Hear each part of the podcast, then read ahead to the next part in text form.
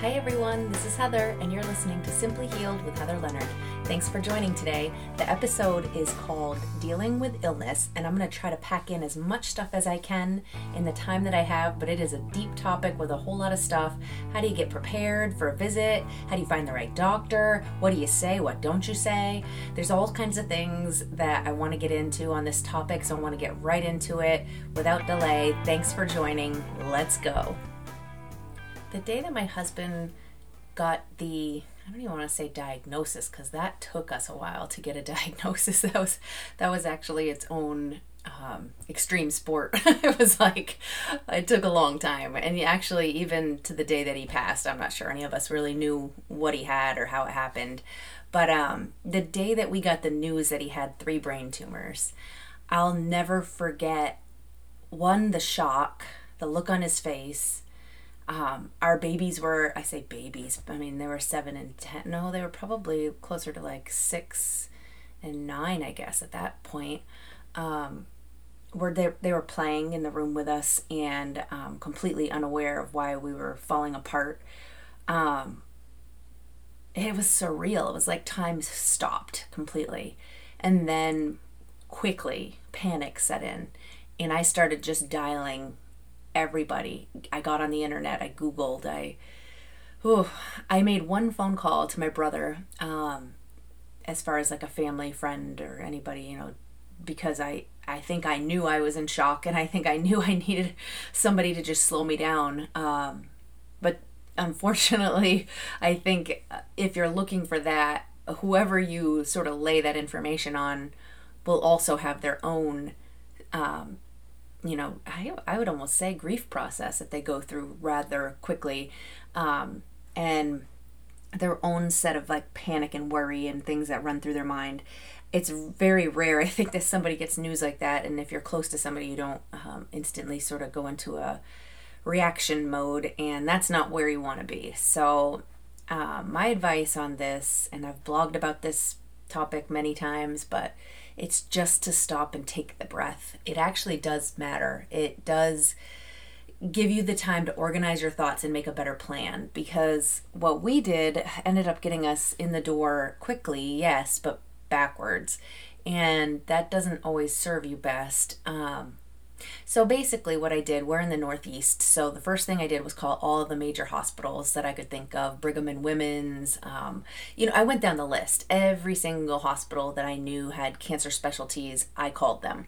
And then it's not as easy as you would think to just get an appointment because a lot of those hospitals actually i think brigham and women's is the first one that comes to mind that said to me i needed the diagnosis to get the appointment well i don't have a diagnosis i have three brain tumors on a MRI and I have a doctor telling me to wait until next month when they have their first available appointment with the primary care. And so he can see us and then see if we can get in with the dermatologist because it was they thought at that time just based on the images which I've never even heard of this before but they ended up being right. So somebody in there knew their stuff um, thinking that it was melanoma so they wanted to get us in with a dermatologist, but first we had to see our primary. It was the whole thing. It was just slow and not okay with me. I just needed answers and I needed answers quick. I just felt like I was in panic mode. So, um, from there, you know, it's it's like once I had heard that that process was going to be so long and I called all the major players and they were all wanting a diagnosis but how do you get a diagnosis until you get in with specialists I, it felt so backwards to me um, but I can understand how overwhelmed they would be if every single person who had a cyst or a you know a spot on an image came through their door thinking they had cancer and then the people who knew they had cancer couldn't get appointments and you know all these other things were in my mind but at the same time this was my person and I was panicked and I needed answers and I didn't know how to go about getting those without too much time passing and potentially that time being, you know, what took his life. So I was desperately trying to just get in. And uh, my husband, I mean, not my husband, I'm sorry, my brother um, knew somebody who was able to get us an appointment with um, a really important person at Tufts. And they were head of neurosurgery. And it was backwards because usually you don't start with seeing, you know, surgeons. You start the other way around and then eventually you might need surgery. But um he was brilliant and he helped us uh, we had though I w- I don't even like to use the word misdiagnosis. It sounds like he did something wrong. Um, every single thing, you know, you go through a differential diagnosis. It's called. It's basically where you're kind of weeding out things and and figuring out, you know, what's left once you've sort of gone through all of the, the possible problems. And you know, I was right there with him. I every single box was checked for it to be something called neurofibromatosis type 2 and it looked like that and those are um, it's still two, several tumors and there's something called an acoustic neuroma just basically fancy words meaning in your ear like um, a certain type of tumor that you can get that usually goes along with that diagnosis. He had that. He had everything that i mean there was just no way to really have known otherwise. It was just he sounded like that and and that was our assumption. But um you know surgeries later and really until that tissue came out, we never knew for certain what it was. And then the second he laid his eyes on it, he said, This is melanoma. He knew right away. Um, we still sent it out and did all of the stuff to get, you know, the final answers. And really, it's genetics nowadays. Like, as far as cancer goes, it's less about um, pathology, it's more about genetics. They really care about um, what is genetically not the way it should be and so it doesn't even necessarily like everybody wants to know oh, what is it? You know and it's not like necess- necessarily it was years ago where it was like oh this is skin cancer this is breast cancer this is it's more of what um, genetic um, i don't even know how to genetic labels i guess is the easiest way to sort of i don't want to say dummy it down but like make it simple because it's really overwhelming. And um, yeah, so just the next thing I really want to get into with you is how do you get ready for these appointments? So once we had an appointment, you know, we expected we'd go in, have a quick because what do you what is what are you used to in your life? You go in for a doctor's visit and it's like a half an like you probably wait in the waiting room an hour just to get in for twenty minutes to a half an hour with the doctor, um, you know, and then you're off, and then maybe they send you for some lab work on another day, or you know, quick blood draw or something that day. I don't know. But um, if you're dealing with something major, just be prepared for an entire day at a doctor's office because one thing can easily spiral to the next, to the next, to the next. I mean, by the end of our first few appointments, I think we had we had seen a dermatologist, um, a neurologist, a neurosurgeon. Um, we'd had labs done. We had um, met with the pharmacy. We, I mean, I could go on and on and on, but it was like, you know, they, they looked at his eyes. We definitely did optometry, or it was actually an ophthalmologist. Um, it, it was everybody. Everybody knew us by the time we were done. But that was sometimes in a day, you know, you'd bounce from appointment to appointment. And that was always a blessing for us because being hours from home, the more we could pack in in one day in a facility, the better. But it didn't always, it wasn't always what was the plan to begin with. We would get there and then somebody else would be called in because something was seen or um, you know something like that that would happen where we ended up being there far longer than we anticipated. So being prepared for these visits is hard because you don't know what's to come. So be prepared for anything. I um actually have uh, a giveaway that i do for people that subscribe. I'll tell you more about that in a little bit but um, that gives you more than what i'm going to tell you right now but anyway, um, just right off the cuff, you need to have snacks. You need to have drinks. And I'm not talking about soda and I'm not talking about sugary snacks. I'm talking about the stuff that's going to carry you through. Because sometimes you could be there through lunch and dinner and um, and not always have time to go get a full meal. So just like a protein bar, sometimes we would take with us, um, or some nuts or something that you know is like a something you could snack on but that will also sort of carry you through. And at the same time we were trying to fight cancer so we were doing things like pumpkin seeds because it was good to make sure you don't end up with um, different issues. Anyway long story short anything healthy that you could pack in that's gonna carry you through is all good. Um, and water. Water water water. Um, that is probably my best advice is just the snacks and the water. But don't forget your phone charger. Another little thing, but if you're stuck sitting all day staring at a wall, bring a book, bring a phone charger, because you don't want to be stressing out. That's cortisol that's being released when you're under stress, and that worsens cancer. That worsens all these health problems that you could be facing. I'm talking about cancer because that was our experience, but whatever the diagnosis might be for you, whether it's an autoimmune disorder, whether it's um, ALS, whether it's um, you know anything, it doesn't matter. Um, you know, MS, Parkinson's. I don't know what major illness you might be facing, but no matter what, um, it's nice to have something that's a little bit of a distraction, but it's definitely important to not be sitting there allowing stress to rear its head and have you be anxious all day because no one can reach you. Or in my case, like I needed to be available for my kids. Um, I had people watching them, and then the day would turn into night, and you know, I needed to be able to be in touch with them, and I needed to make sure I had battery, and I needed to make sure that um, you know, everybody was in the loop or I could arrange to have them picked up from school and all those things. And you don't want to be worrying about it. Um, so that was one part of it.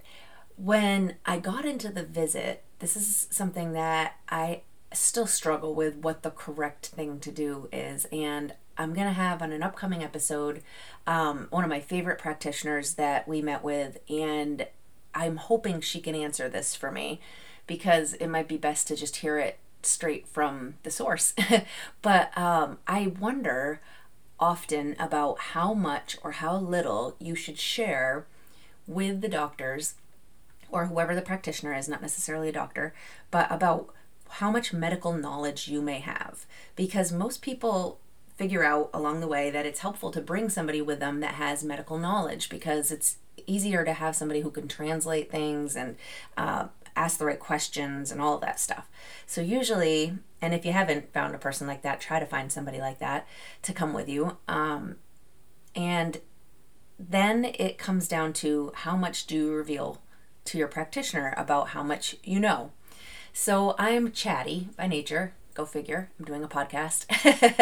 but um, I think I thought that if I led with the fact that I had medical knowledge, that they would then uh, talk to me in a way like I didn't want them to leave things out. I was fearful that like they would think, well, you know, they don't understand what this means, so therefore I'm not going to you know, worry them about this or tell them about this. So I wanted them to know I understood. But there's a couple sides to that. When you reveal that you have medical knowledge, a couple things can happen sometimes uh, practitioners will brush up. And I know this because I was that practitioner. when I knew I had a doctor on my caseload or a nurse or somebody else who was a physical therapist, because I'm a physical therapist, or an OT or anything where I knew they knew stuff about the body, I always brushed up a little extra for those days, just in case the crazy questions came out, you know, just in case there was something that, like, it had been a while since I had seen this rare, um, you know, disease in this person's wrist and I just wanted to make sure that I was all brushed up on all things, you know. And so I think in my mind that kind of stayed with me that, you know, I want them to make sure that they're like on top of their game too. Like that was that's important. But then there's the other side of it where this is what happened I think with me is that as soon as I shared that or I think my husband probably did actually because he was always proud of me and wanted people to know what I did and that I understood and and he wanted to bow out. It was like his way of saying like I'm the finance guy, she's the medical person, tell her, explain it to her, but it was also his way of being like, "Hey, she knows her poop." So, you know, let's say it say it straight. But um I think what happened was they didn't explain as much because they had assumptions that I knew and I didn't know as much about cancer and oncology at that time as I did about like I knew the inner workings of the body, the nerves, the blood vessels, all that stuff. I mean, I could I could have gone on and on about you know what blood vessel gave um, you know the blood supply to different areas and what I like I would have probably been better off in the surgery room than I would have been like when you're talking about cancers oh my gosh. And and the world is ever changing. Even from the time that my husband had his appointments till right now the field has changed tenfold. Oh, i mean more than tenfold. It's just in an entirely different field. So you have to be up on your stuff constantly which is why initially you know my website is can you cure cancer? And my goal was to share everything we learned in hopes that the next person would really be able to benefit from everything we learned because we learned a lot. But even since then, it's changed so much. I had this realization that, oh my gosh, I can't, unless you're in that field and touching it and doing it every single day, it's very hard to be on the forefront of what's out there. Um, I still constantly want to give, but in the way of my past experiences and what I've seen and what happened with us. But it's going to be so vastly different if you talk to anybody um, one day to the next because it's just changing that that often. So um, the problem was there was assumptions that I knew a lot more than what I did, and that's not good either. You don't you don't want them to be not saying things that they just assume you know, and my questions sometimes I wish I could backpedal now and just sit quietly because you want them to finish their thoughts on things. Because if they're busy answering your questions, they don't always get to tell you all the things that they normally would have. Um, I know that's a little bit of a strange thing to think about, but if the second you get in there, you have a list of questions, and that's another thing that I give away in my freebie is all the questions that you might want to make sure that you, you know, have brought up in that first visit. But um, even before that, you've just got to listen. So I would suggest letting them give you their normal spiel. Let them tell you all the stuff. And then they'll usually open it up to do you have any questions? And that's when, well, for one, your mind will probably be racing and you might have come up with some new questions just based on what they said.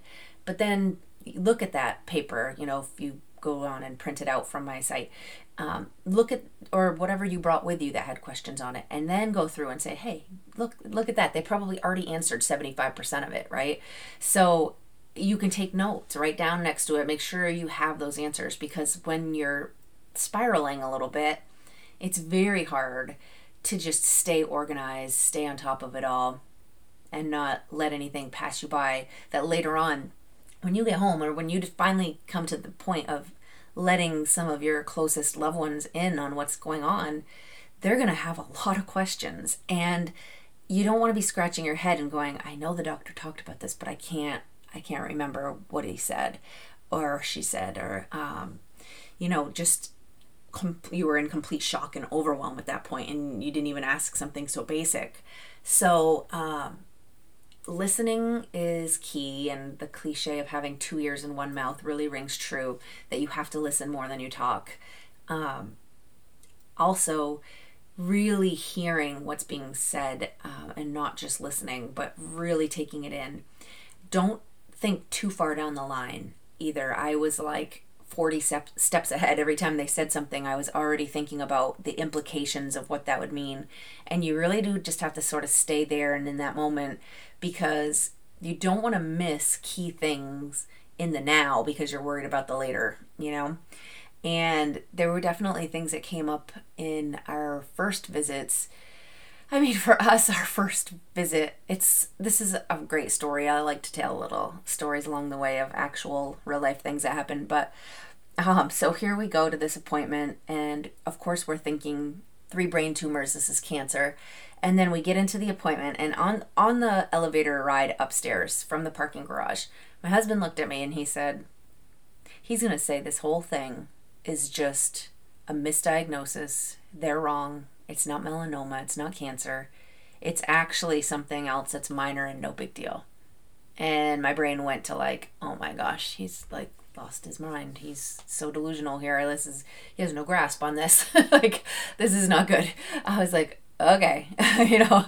He's like, no, really, that's what's gonna happen. I'm like, all right. He must have said it three or four times. We get into the doctor's office. It's taking what feels like forever to have him review those discs with the MRI images, and we're waiting and we're looking at each other and we're, you know, trying to make small talk and we're literally like on the edges of our seat, going out of our mind. And he comes in and sits down and looks at my husband and says, I think this is a misdiagnosis. I don't think it's melanoma. I don't think it's as big of a deal as what they think it is. Almost exactly what he had said to me in that elevator, and I thought I was going to pass out.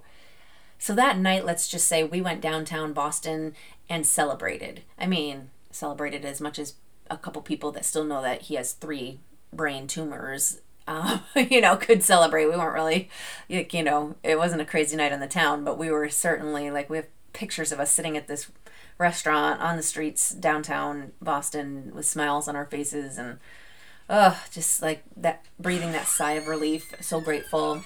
Um, sorry, that's my French bulldog. you can hear his little ticking feet. he thinks he's my partner in crime on this. You here to support me, buddy? so, um, yeah, I, am surprised actually. This is episode eight, and this is the first time he's intrusively um, interrupted during me recording one of these. Uh, anyway, so yeah, we were just um, we were a little delusional sure. We wanted to just believe if if you're thinking the worst has just happened and then all of a sudden this breath of fresh air comes in and says oh just kidding. By the way it's not even that bad. It's just this you know smaller thing. You will grab onto that for everything you have. You will cling to that and be like that is the god's honest truth. That's fact. All right we've overcome this you know. So we we clung on to that for everything we had um, you know, and then sometimes with good news comes more bad news. So we knew that at that point, this is not um, cancer. It was, you know, this neurofibromatosis type 2. And that is not as big of a deal, but it's still a big deal.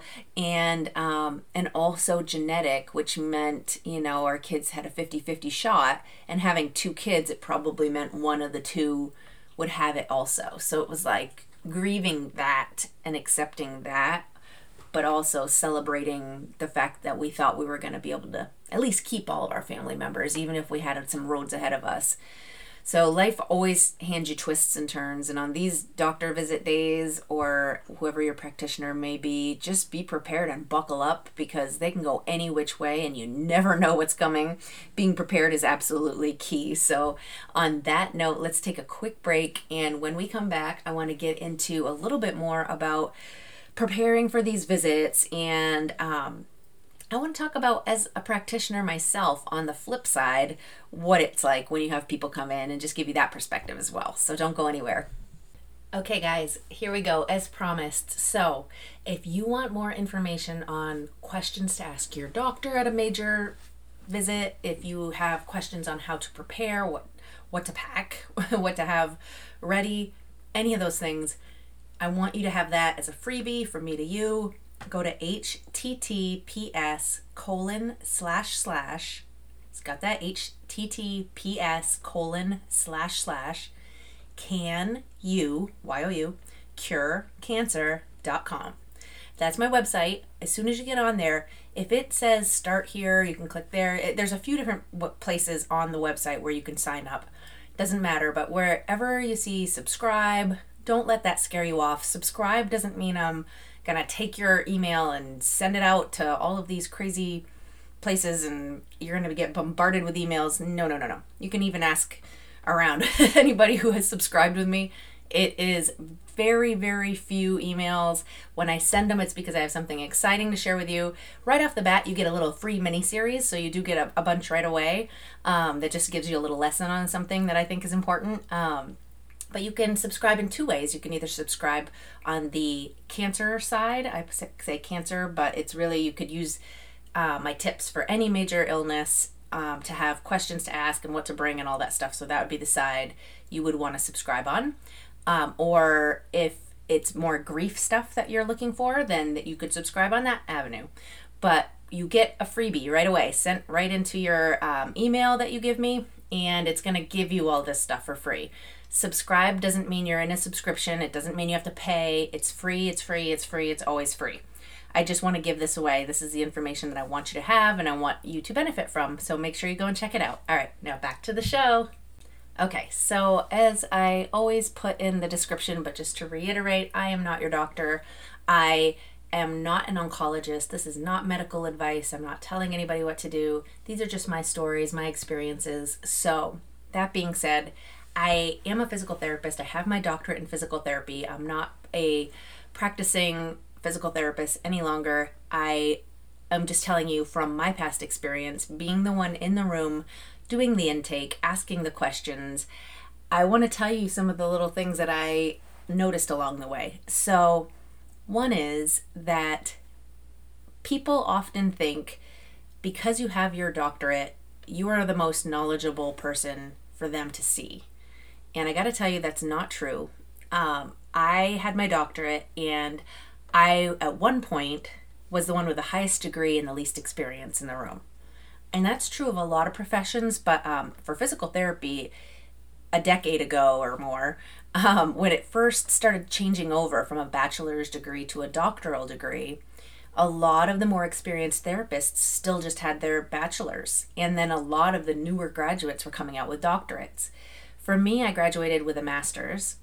Um, and then I went back and got my doctorate. So I was actually working when I uh, got my doctoral degree.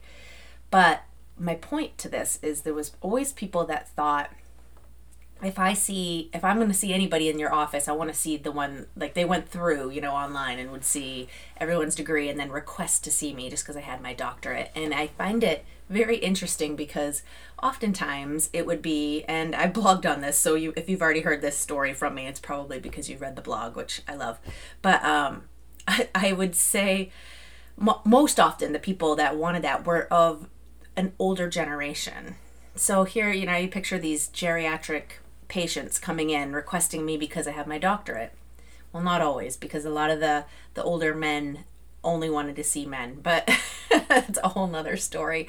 But anyway, a lot of the elderly were asking to see me, and it was because of that. And the ironic part is, getting my doctoral work really one of the only things i mean i had some imaging classes so you could read x-rays mris and cat scans and blood work and all of those things um, and beyond that, one of the other major things was a, another big research project I had to do. Well, ironically, mine was on women's health because that's really where my specialty was in large part, um, and using physical therapy techniques to help people achieve and maintain a pregnancy. so it was so funny to me that these people were coming in requesting to see me because they knew I had a doctorate, and yet like where were my expertise nowhere near what they were needing at the time they would have been way better off with someone else in our office who had had you know a million knee replacement patients or whatever but the story is just to highlight the fact that you don't want to look at what somebody has for letters after their name as the sole reason that you want to see them there's so much more that goes into it. There's so much more. And there's pros and cons. And if you're interested in it, just check out my blog. But to both sides. I really think to having a newer graduate versus a uh, more experienced practitioner. So either way, um, if you're interested, check that out. But uh, I just wanted to say that because I thought it was kind of funny. And the other thing is, I used to, speaking of just from a, a practitioner's point of view, I told you already how I would in fact study up a little bit more before I was going to treat like you know obviously a referring physician who was the one who was giving me all my clients. I wanted him to know I knew my stuff. But um, also I think it's interesting that the patients that came in with a lot of questions were the ones that I always brushed up a bit for. So that's just something to really consider is that if you are a patient be knowledgeable. I'm not saying go out there and google things to death and scare yourself to death. I'm saying just be knowledgeable enough to be able to ask good questions because when they know you're an intelligent person who cares about your own health, they're going to put in a little extra effort to be prepared for those questions because they know they're coming. Here comes my dog again. Sorry about that. uh, so, yeah, it's important. And I don't recommend, like I said before, interrupting and not letting them, you know, talk and always asking big questions and thinking that they're going to think you're, mm, you know, more important than you are just because you, you know, you ask all these big fancy questions. It's not it at all. It's not some big competition or show off moment. It's none of that. But being educated is is good. You want, you know, I I do think that practitioners tend to, whether they admit it or not, be a little more brushed up and ready for the people who come in filled with questions every time. So it is good to have a few questions and not just be like completely dependent upon your practitioner for everything. So that's one part of it. The other thing is, I say this quote all the time. I would say it to every single patient of mine because I wanted them to be well aware of this.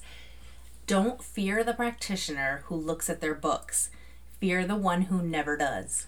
And here's why I say that because I have so many techniques in my head, I cannot possibly recall each and every one for each and every diagnosis on the spot. I mean, the ones that you do often, yeah, of course, those are things that you you don't really even have to look at anything. It's just in your head. You've done it a million times. But really good practitioners have a really big toolbox. And the bigger that toolbox is, there is no way, I'm telling you this, no way that you can recall everything on the spot. I don't care if you do have a photogenic memory, it is constantly changing. There's constantly new techniques. And if you have a really good practitioner, they should be glancing at their notes from time to time. They should be looking in some books. I always had a stack of binders, books, and things in my office and would always refer to them. And that didn't mean I wasn't prepared. my dog, I'm so sorry. This episode is hilarious. This episode is Heather, Leonard, and Stitch. oh, he has no idea he's not one of the hosts of the show. Sorry about that. Now you're going to hear him snore. So, um, I always had a million books and I was never afraid to look at them because and I always looked at them right in front of my patients. I mean, some some doctors and practitioners will probably leave the room, glance at them and come back in. I always did it right then and there because I wanted my patients to see it. I wanted them to know, listen, I have a lot of information and I'm paying attention to your case. I'm doing the work. I'm making sure this is specific to you and I'm not doing the same protocol, the same like template on every single patient that comes through. I'm not. I'm definitely not. I'm going to look this up for you. I'm going to figure it out and we're going to do this together and I'm not afraid to take my stuff out. like I just there's no reason to be so secretive about it. The fact of the matter is good practitioners look things up too. So don't think, oh my goodness, this person looks so young and now they're there with their books out. They don't know what they're doing. That's not true. It's really not true. And people would send patients to our office specifically because we did the things that most people wrote off as untreatable or, you know, beyond whatever i mean i don't know the wording i would read would really turn my stomach. I tried not to pay too much attention to it but usually there were people that were being written off as far as being able to be managed in any kind of rehabilitative way. So they were coming to us as like a last ditch effort and we had a lot of success. So i'm telling you right now we saw the most difficult cases and we saw a lot a lot a lot of people turn it around and get outcomes that the doctors were shocked at so, you know, that's another thing to, to say is that if we're being totally honest, there are times where the doctor would refer a patient to us with a diagnosis that then we didn't agree with. And that's a hard thing. So, you're going to have one of two different types of situations there. You're going to have either a very confident ther- physical therapist or, you know, nurse practitioner or wh- whatever it is that you're, you know, or chiropractor or it depends on what service you're getting. But who is confident enough to go back to the referring doctor and say, I don't think it's this, I think it's this because da da da da. Um, or you're going to have one who's going to roll over and give you the same treatment that they do for every rotator cuff injury, for every person with, you know, Parkinson's disease, for every whatever. But if you have a really good practitioner who's confident in themselves they should be comfortable enough to pick up the phone or write a note to the doctor who referred it and say, I'm not seeing that. And here's the part that's crazy to me because a lot of people were like, well, no, that's like our bread and butter, right? These referring doctors are the ones that give the diagnosis and give the patient, turn them over to a physical therapist, occupational therapist, chiropractor, because they can't diagnose those on their own. As far as our scope of care, we are dependent upon the doctor st- sending a person to our office, unless it's a private pay situation. Insurance companies will dictate that the doctor referral needs to be there. So a lot of people don't want to go up against a doctor who's said one thing and make them angry by saying, I don't think that's right, I think it's this, because they don't want that doctor to then say, I'm not referring to them anymore, I'll send them over to such and such office instead. But the problem with that is you're not getting the care you deserve. So you need to make sure whoever you see is confident in themselves and is willing to go to bat for you, basically. So I'm just saying this, is a little side note, but um, just something that I saw throughout the years that I found really interesting that some people just would not ever go back and say, I don't think this is what's going on. Well, I had a patient sent to me who was having extreme pain on her scalp and in her neck, and she had a headache, and she had all these strange symptoms. But I want to say she was sent to me for like a, a pinched nerve, a cervical nerve, like in her neck. And within one visit, I took one glance at her and I sent her right back to her doctor and said, I think it's shingles. You need to turn around and go back to your doctor's office right away. And thank goodness I did because guess what? I was pregnant at the time.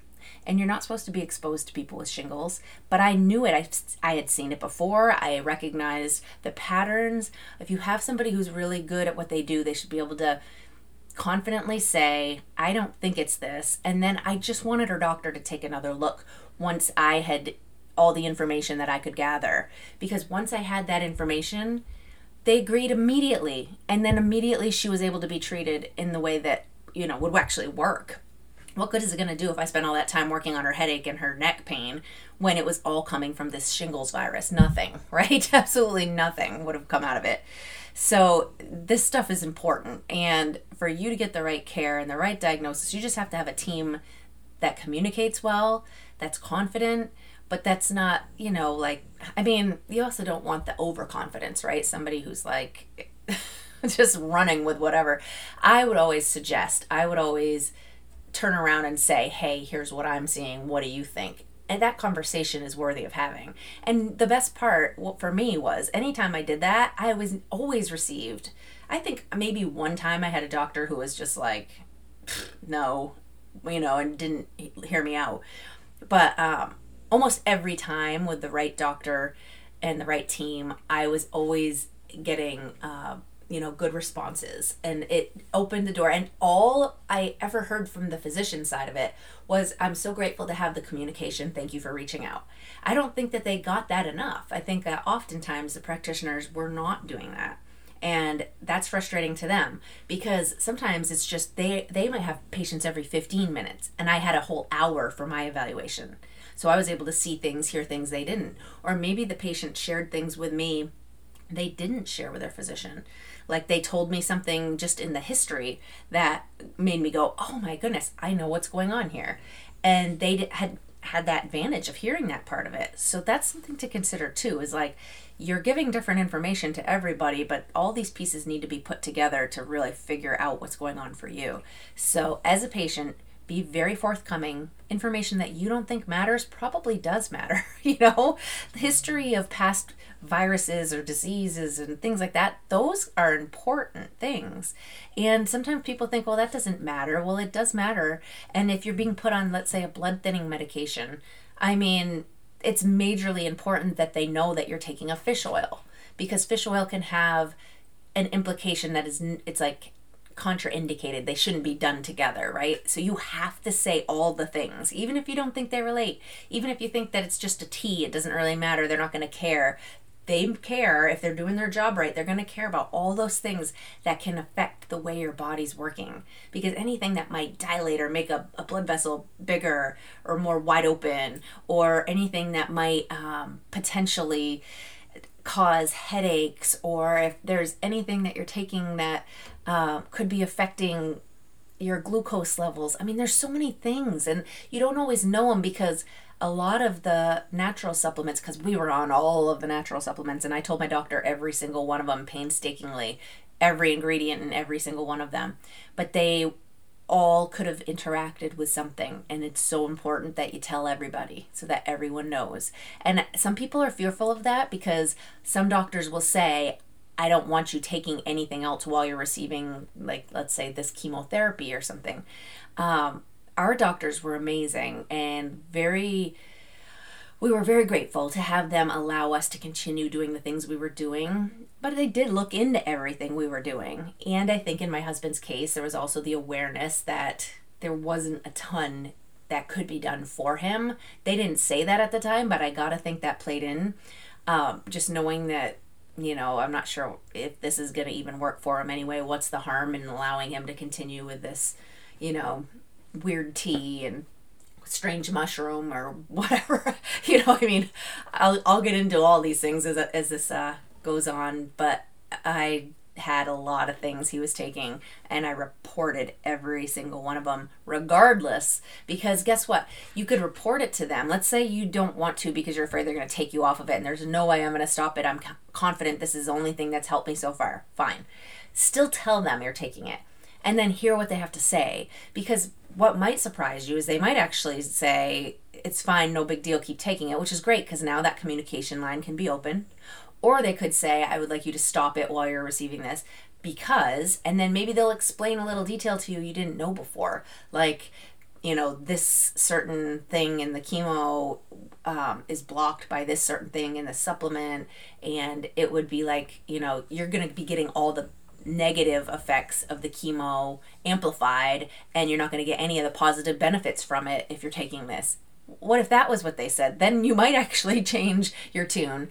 Or, you know, I mean, it's still your health. So at the end of the day, you can still make your own choices, but knowing what you're choosing is important. Because if you're choosing to, you know, go against the doctor's implications and you know it could lead to death or blindness, I mean, would that sway you? So I I know I'm kind of like always harping on this communication with the physician team, but the reason being is not because I don't believe in natural supplements or cures and things like that. And it's not because um, I'm trying to change your mind about anything. I just think that uh, you can get more information by sharing what you're doing with them. And then, you know, ultimately it's going to come down to your decision. But I, I'm always here to just promote that relationship because I just don't think that it's good to ever box your doctor out of what you're doing, especially because if you're still seeing a regular physician or oncologist, then it's like you are clearly still you're you're taking the split road of the eastern and western medicine. So you're still staying in touch with these doctors. So then stay in touch with them. Make sure you don't cut them off. And that's uh, that's tough for some people. Even some people who have decided you know what i'm not going to do anything to treat my cancer. I'm just going to see you know I'm, I'm leaving it to god. I've heard people say that before. I'm done with the fight. Even still the communication is so important because there's other things you might not know. Like what if the doctor came back and said okay, I hear what you're saying. But unfortunately, what's going to happen if you don't do this treatment is you're going to go blind and paralyzed, but you're not going to pass away. Imagine that. So now you're going to be stuck in a bed, unable to see anything and unable to move because you didn't do the treatment. do you see where I'm going with this? It's like there are situations in which your mind might be changed just by having that communication and the talk with your doctor. Just know what you're getting into. You know, um, I'll use the example like I'm a type 1 diabetic. So if I was to be like, oh, you know what? I'm done fighting this fight. My heart's broken from losing my husband. If God wants to take me, I'm just not going to take my insulin anymore. And if it's my time, it's my time. Guess what? I would likely not pass away immediately I'd likely be blind, have nerve damage, so I have extreme pain in my body, and then eventually lose my arms, legs, like lose my limbs, and still be alive and a burden on my children. right? So the the reason I bring this up that wasn't like a true statement. Like I but I'm just saying like that that's what I'm the alternative can sometimes be. And you need to know the picture, the whole picture, and what you're signing up for before just saying, "Well, well, I'm just going to let the cancer take me." Speak to your doctor and just hear what hear the whole story. Know the whole different paths and ways in which this could play out if you make the choices you make always. So that way you're making a really good educated decision for yourself. So all kinds of stuff again today guys. Uh, i love the topic and could go on and on with so many stories about when we had to choose a doctor get prepared for visits the ins and outs of so many hospital stays. We went in an emergency situation sometimes, other times it was like by choice, other times COVID limited us and we had to do virtual visits. Like I've got stories for days and I hope that in the seasons to come I can share so much more with you guys. But today was really fun for me. And as I said, I've got a lot of stuff on my website around all this, tons of blogs on it and also giving out lots of free information for people that subscribe. Subscribing's free. Don't think that I'm going to be charging you for this. I just want you guys to have the information, be prepared for those visits, and do what I can to just keep kicking cancer's butt and any other disease that wants to like you know, mess with us. I want to keep putting the, you know, putting myself in the path of this destruction and see what I can do to just make a little impact for you guys. So thanks so much for listening to me today, and I can't wait to do this again with you next week. All right, thanks again, guys.